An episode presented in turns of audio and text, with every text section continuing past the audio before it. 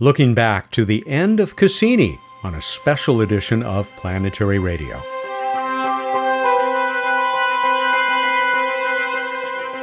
Welcome. I'm Matt Kaplan of the Planetary Society with more of the human adventure across our solar system and beyond.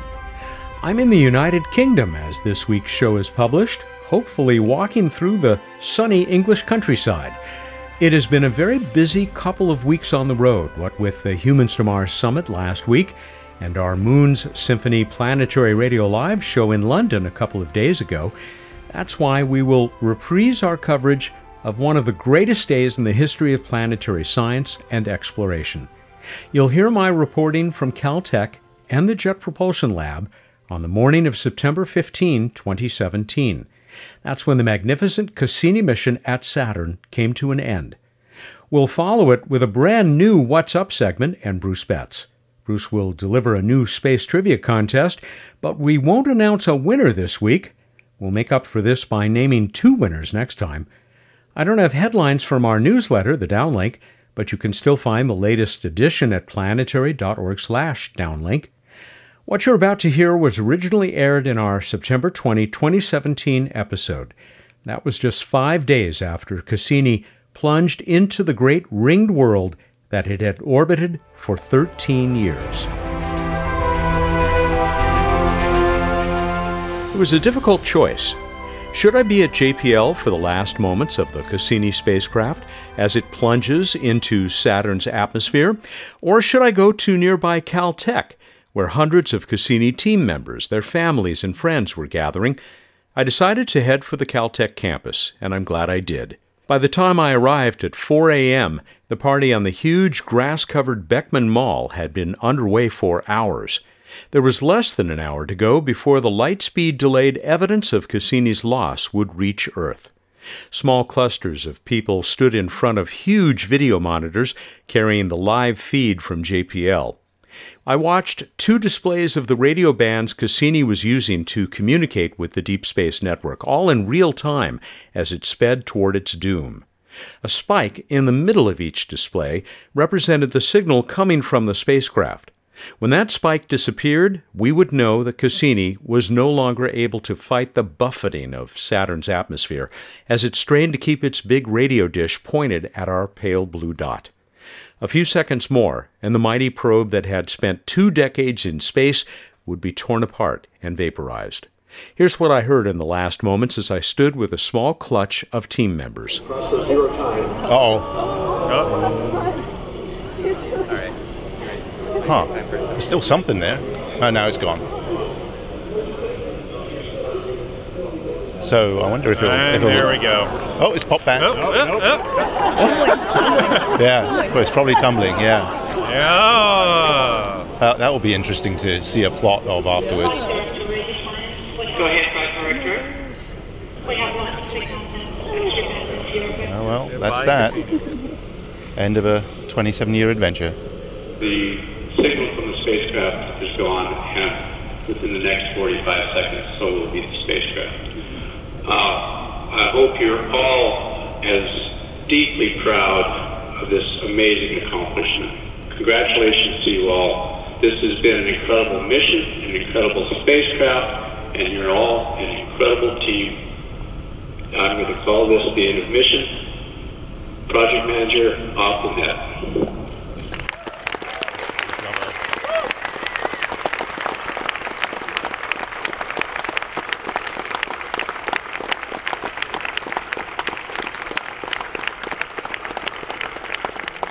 Few people seemed interested in leaving the mall when the spacecraft went silent.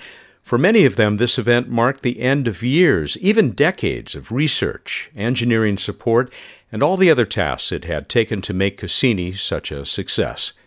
Time was short if I was to reach JPL a few minutes before a 6:30 a.m. media briefing, but I could not resist saying hello to one more person standing under the still dark skies at Caltech. You never know who you meet at Caltech at 5 o'clock in the morning. Ellen Stofan, you're part of the team. Yeah, I've been with the Cassini radar since about 2001 or 2002, which for me seems like a significant portion of my life, but I've been on it for so much less than so many of the team. I, I wasn't sure I was making the right decision whether to go to JPL, where my colleague Emily is, or to come here. I'm really glad I came here. You know, all the instrument teams are here, and, you know, we're all like family because we've been together for so long meetings, ups, downs, working on papers together. And, and so it's really special to me. It's like, it's like a huge family reunion here a team member, but you also, maybe not anymore, but you can bring sort of the NASA headquarters view of this as well. It's, it's a triumph. Yeah, you know, as the now former chief scientist, when you look across what NASA accomplishes from Earth science, studying the sun, studying the universe, you know, obviously for me, the study of the solar system is amazing, and Cassini has been really the crown jewel um, for NASA. Uh, for one thing, just looking this morning as they've gone through all the old images of Saturn that we've taken over the last, you know, 14 years, it's aesthetically beautiful. Uh, I mean, to me, there's something magical about the Saturn system that it really is the most beautiful place in the solar system. And we need to go back we do need to go back. So, about five years ago, I proposed to send a boat to one of the seas um, at the North Pole of one of Saturn's. This just moons. came up with Ralph Lorenz. Yeah, I'm sure it did. Um, you know, we really would like to go back. Titan is an amazing world. You know, it's got these seas of liquid hydrocarbons. Uh, it's a fascinating place, sort of a push on what are the limits to life in the solar system. And then, of course, there's Enceladus you know, spitting out its oceans, waiting for us to come sample them and figure out if there could be life. All we have to do is go. All we have to do is go back. We know what to measure. We know where to go. We know how to do it. Um, we just need to go. You told me just before we, uh, when I asked you to do this, you you would just stop crying. Oh yeah, but now I'm going to start again. you know, it's um, it's a huge part of your life. Thank you, Ellen. Thanks. When we return, you'll hear highlights from the JPL media briefing that followed the end of the Cassini mission, including a few words from project scientist Linda Spilker. And we'll visit with astronaut and retired NASA Associate Administrator John Grunsfeld. This is Planetary Radio. Hi, this is Kate from the Planetary Society. How does space spark your creativity? We want to hear from you. Whether you make cosmic art, take photos through a telescope, write haikus about the planets, or invent space games for your family. Really, any creative activity that's space related. We invite you to share it with us. You can add your work to our collection by emailing it to us at connect at planetary.org. That's connect at planetary.org. Thanks! There's so much going on in the world of space science and exploration, and we're here to share it with you. Hi, I'm Sarah, Digital Community Manager for the Planetary Society. Want more space? We've got the latest news, pretty planetary pictures, and Planetary Society publications on our social media channels. You can find the Planetary Society on Instagram, Twitter, YouTube, and Facebook. I hope you'll like and subscribe so you never miss the next exciting update from the world of planetary science. Welcome back to Planetary Radio. I'm Matt Kaplan with more coverage of the end of the Cassini mission on Friday, September 15th. I arrived at JPL and found a choice parking spot. With my press pass hanging around my neck, I entered Von Karman Auditorium, where, as a reporter for my college radio station, I had witnessed the landing of Viking 1 on Mars. That was 41 years ago. The old auditorium has probably hosted more planetary science mission press conferences than any other structure on Earth. This morning, the room was once again packed with TV cameras, reporters tapping on laptops, bright lights, and more than a few people in purple Cassini shirts. We'll have a link to the entire briefing on this week's show page, but here are portions of the opening statements from Cassini program manager Earl Maize and our old friend, the Cassini project scientist Linda Spilker. By the way, these two leaders of the mission were among our guests for the live celebration of Cassini we held at Caltech on Monday night, September 18th. You'll hear portions of that event on next week's show. Here is Earl Maize. There are times in this world when things just line up, when everything is just about perfect. A child's laugh, a desert sunset, and this morning. It just couldn't have been better. And if you think about that moment where we've been waiting for for this entire seven years, everything clicked out just right. And then we can step back and say the same thing about the Cassini mission. A superb machine in an amazing place, doing everything we could possibly do to reveal the mysteries and secrets of our solar system.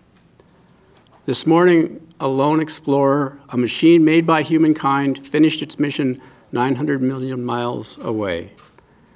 The nearest observer wouldn't even know until 84 minutes later that Cassini was gone.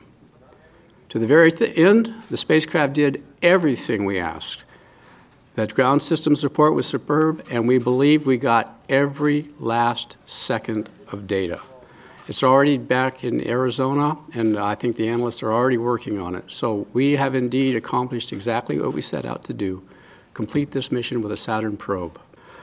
We also need to thank our many millions of fans. The, the, the heartwarming buzz that we've gotten from social media, from educational uh, region throughout the world, uh, the media, the more traditional media as well, has just been great. Telling the Cassini story, inspiring the next set of explorers, is just absolutely as important to us as the scientific results we've found. So thank you very much for that. The Cassini mission ended this morning, high over the clouds of Saturn. The spacecraft is gone. Thanks and farewell, faithful explorer. But the legacy of Cassini has, has just begun. The effect that Cassini has and will have on the future of planetary exploration will go on for decades. Thank you, and long live Cassini.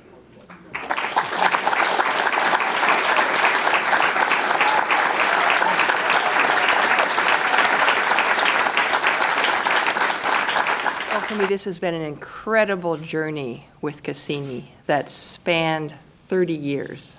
I was with the mission from when it was just an idea after the Voyager flybys, and now to see it through to the end is truly amazing. And to share that with my family, my personal family, and my Cassini family. What a wonderful experience. When I look back over the Cassini mission, I, I see a mission that was running a 13 year marathon of scientific discovery. And this last orbit was just the last lap. And so we stood in celebration of successfully completing the race.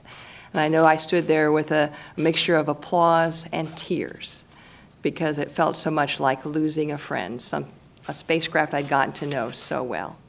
And yet, in looking ahead, you know, both an end and a beginning, there's so much left, so much incredible science left to figure out and understand, decades worth, science that will span uh, a generation. When I think about Cassini going in, I know that there's a piece of me there in, in heart and soul because I know we signed uh, our signatures on a list of sheets. Those sheets were scanned in and put on a CD and that CD is on board Cassini. So a little piece of me went into Saturn's atmosphere along with Cassini. So what an incredible ride. Uh, and just lasting for so long. I want to step back just a little bit. If we could go to the first uh, slide, please. This is an image uh, put together by our visual and infrared mapping spectrometer team. They did a spectacular job turning around this data set that just came down last night. And this is a view in the far in the infrared at five microns. You can see the heat energy coming out of Saturn, and this is the place where Cassini took its final plunge. And if we go to the next graphic, see a little air ellipse there. That's where we think Cassini went in to the atmosphere of Saturn. So, you know, what an incredible ride. And to get that, that was the very last set of VIMS images that came back from Cassini. And so, so here it is turned around very quickly uh, for you to see. And as we went into the atmosphere, we had eight of our science instruments on, including the ion and neutral mass spectrometer. We had the magnetometer. We were collecting gravity data there to answer questions about Saturn itself. But in particular, trying to understand as we probed deeper into the atmosphere the hydrogen to helium ratio you can't measure helium unless you're directly measuring. You can infer it, you can model it, but to be there and directly measure and sample, uh, that was absolutely amazing. And so that team is hard at work right now, uh, looking at their data and trying to assess what they saw in those very final moments. And I'm sure they'll be very happy that Julie was able to get the spacecraft to survive those extra seconds as we uh, plunged on in. And then, of course, the longer term analysis, as I said, that will go on for years. And I just want to thank everyone as well, in particular the international science team. A lot of them are down at Caltech. We had too many to try and fit all at JPL, and so they're down and they've been uh, celebrating, and I've heard having a great time from the reports I've, I've heard. Uh, and also to thank uh, the public, as Earl said, who have uh, come along with us. And when I think about Cassini, I think Cassini's final gift to humanity was the fact that we knew the day, the hour, the minute, and now the second of the plunge. And so we could gather together with the scientists, the engineers, with the public, with our own families. You can think of us as a giant worldwide Cassini family and share this final moment of the plunge and have that memory to add to our Cassini scrapbooks. And if I had one thing I could say to Cassini, I'd say goodbye, Cassini. Thanks for the ringside seat at Saturn. And as Thomas said, we'll be back. Thank you. Earl Maize and Linda Spilker of the Cassini mission. Standing quietly toward the rear of the auditorium was John Grunsfeld. We last talked with him when he was still NASA's Associate Administrator, heading its Science Mission Directorate. Like Ellen Stofan, John had also served as the agency's chief scientist, and John rode the space shuttle into low Earth orbit on five missions. You were in charge of the Science Mission Directorate at NASA during a good piece of this mission that we just witnessed the, the end of. I can certainly understand why you're here, but how does it feel? Actually, it's it's really gratifying. The Cassini mission was, we can say that now, so incredible from start to finish, and it's a great example of what I think NASA science does best, which is to come up with something extraordinarily challenging, aspirational, where we are going somewhere that we don't know the answers. We are in, going into an environment where we don't know what we'll encounter. Uh, and Cassini, of course, had strong science rationale, strong science requirements. Uh, but you know, here we are now looking back at you know really decades of incredible science and incredible discoveries. And so when I start getting a little bit sad that the Cassini spacecraft is no longer, that it's now part of Saturn, I only have to think about the incredible plumes on Enceladus or the lakes on Titan or the incredible images that we've gotten of Saturn. And I start getting goosebumps as I am right now that this has been an extraordinary ride and will continue because of the science. For so many of us, Saturn has a special place in our hearts. Because as wonderful as the rest of the solar system is, as wonderful as our universe is, our Hubble's universe, when you're a kid and you're looking in a backyard telescope, Saturn is really the object that jumps out at you as, wow, we live in an incredible universe. For so many of us has inspired us to go on to do science, to do astronomy, to do astrophysics, to become astronauts. And also Saturn is unique in that of the gas giants, Jupiter and Saturn, uh, Jupiter's radiation environment is so hazardous, I don't think people will ever go there. Ever is a strong word, but but Saturn is a place we could actually go someday and explore as human beings. Uh, and so Cassini has given us our first taste of that. Of course, all of the science, all of the energy, engineering on Cassini is a human effort. And who knows, humans may someday go and sail over the rings and you know wonder at their incredible beauty. A little choked up about that. As somebody who's been out there, yep. you'd like to see humans out there that far? Well, you know, once we develop rocket engines, fusion drives, yeah. where we can physically go out and explore the solar system as we do low Earth orbit, uh, I think Saturn will be a desirable place to go. We have to go back to the why. Uh, and, and the why is really the wonder. Are we alone in the universe? To me, that's the grand question. Uh, and in order to answer that question, we will probably need to go and visit Europa. That's why we started the Europa Clipper. We will need to go and visit Enceladus. We will need to build telescopes that can look at planets around other stars. And all of these missions are, you know, by any definition, large strategic missions, flagships, and will be expensive. But if that's what it takes to answer that question and many more, uh, it's worth it. And let's not forget that going to the outer planets is certainly the best way to get the most detailed information. But we will, uh, in a little over a year, launch the James Webb Space Telescope. And it is so capable to observe Saturn, Saturn's moons, uh, Neptune, Uranus, even diminutive Pluto, and of course Jupiter's moons, that it's almost like having a mission going to those planets. And, and I think we are going to be startled at how useful that is for learning more about these uh, enigmatic worlds. This mission, obviously, its legacy was is shared by thousands of people. You are certainly part of that group. Is there any place else you would have wanted to be today? No, as as you know, your listeners know, I'm I'm retired from NASA now, uh, and so I came here on a personal trip. I really wanted to be here to be part of this uh, because uh, you know we love Cassini. You know, long live Cassini. Thank you, John. Glad you made it. Thank you. John Grunsfeld, astronaut and former NASA Associate Administrator. We congratulate the 5,000 men and women of the Cassini mission for a job well done. Ellen Stofan, former NASA Chief Scientist, former Director of the National Air and Space Museum, is now Undersecretary for Science and Research at the Smithsonian Institution, with oversight of its science research centers, along with the National Museum of Natural History and the National Zoo. Jim Green would also become NASA's chief scientist, a job he is only just retired from. His hope for a mission to our solar system's ice giants has been furthered by the recent recommendation of the National Academy's Planetary Science Decadal Survey of a Uranus orbiter. Linda Spilker remains the Cassini project scientist. She has also returned to the Voyager mission as deputy project scientist.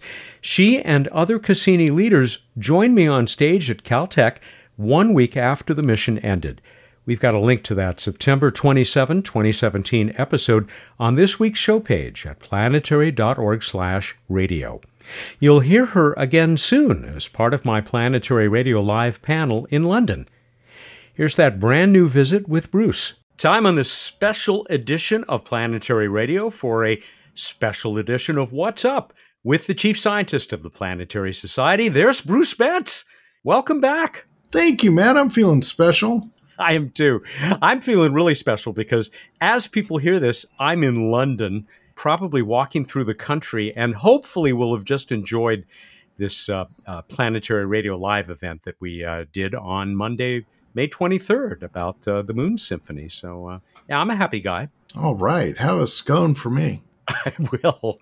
Yes, with clotted cream, which sounds so awful, but really is delicious.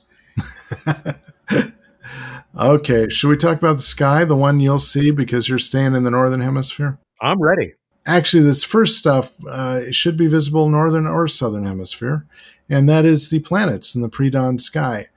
Venus and the moon crescent moon, very close together, low on the eastern horizon. Venus looking super bright. Near the moon on the 26th and 27th, so shortly after this comes out. Interestingly, in our line of planets, we've got bright Jupiter and dimmer, but still bright reddish Mars moving very close together on the 29th. On the 29th, in the pre dawn, look in the east, and the there's the super bright Venus down below, and then bright Jupiter and reddish Mars will be closer than a moon diameter to each other in the sky. And then Saturn hanging out safely far to the upper right, just avoiding the tussle. In the evening sky, I feel like I've abused it because all the planets are in the morning sky. If you look up high overhead, and this one is a northern hemisphere thing, sorry, uh, you will see Arcturus, which uh, you can also find by going to the Big Dipper and following the arc of the Big Dipper and Arcturus, you'll come to a very bright star, Arcturus. Now, if you're up at, at three in the morning, then look up there and you'll see the bright star Vega. This is our This Week in Space History. 2008, the Phoenix lander successfully landed in the polar regions of Mars, hunting ice and carrying, uh, by the way, the Planetary Society's Vision of Mars mini DVD, the first library on Mars with uh, science fiction, science fact, uh, greetings from Carl Sagan and others to uh, future explorers of the Red Planet, as well as a whole bunch of names of people who wanted to go to Mars.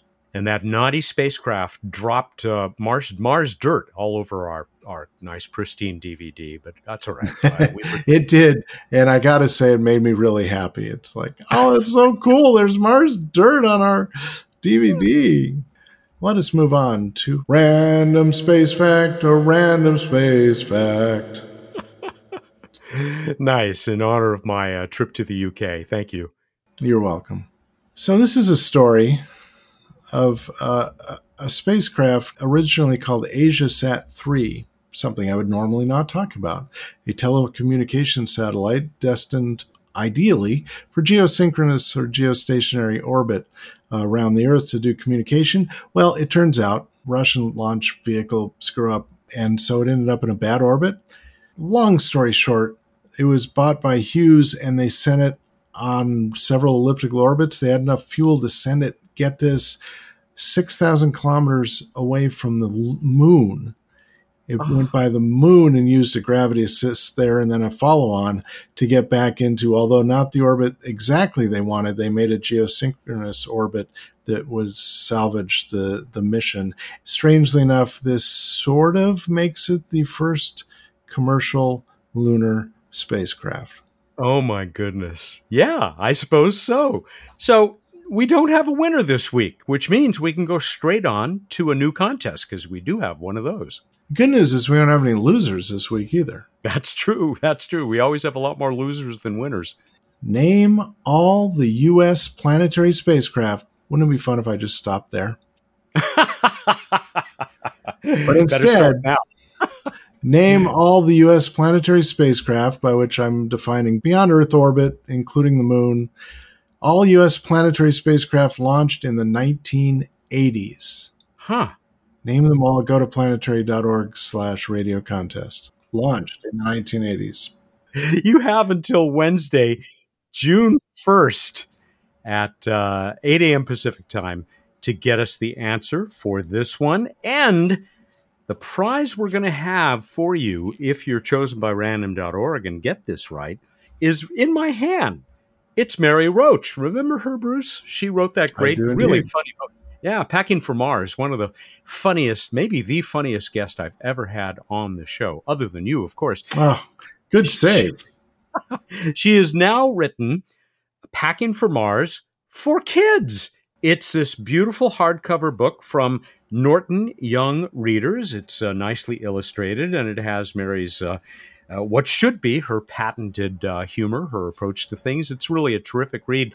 Whether you're a kid or not, I enjoyed it very much. And um, that's it. That's the prize. I think we're done. All right, everybody, go out there, look up the night sky, and think about Matt in the Tower of London as a as a visitor, maybe. Thank you and good night. checking out the jewels. Well, not this trip. Did that last time. You know, had one of those those nice uh, talkative beefeaters uh, show us around the place. Queen's got a nice place. I, I got to admit, she's got a she has several nice places. Went to Windsor too. On personal invitation, Uh, yeah, yeah, of course, but not the Queen's. He's Bruce Betts, the chief scientist of the Planetary Society, who joins us every week here for What's Up. Planetary Radio is produced by the Planetary Society in Pasadena, California, and is made possible by its members. Become part of our adventure at planetary.org/join. Mark Hilverda and Rae Paoletta are our associate producers. Josh Doyle composed our theme, which is arranged and performed by Peter Schlosser. Ad Astra.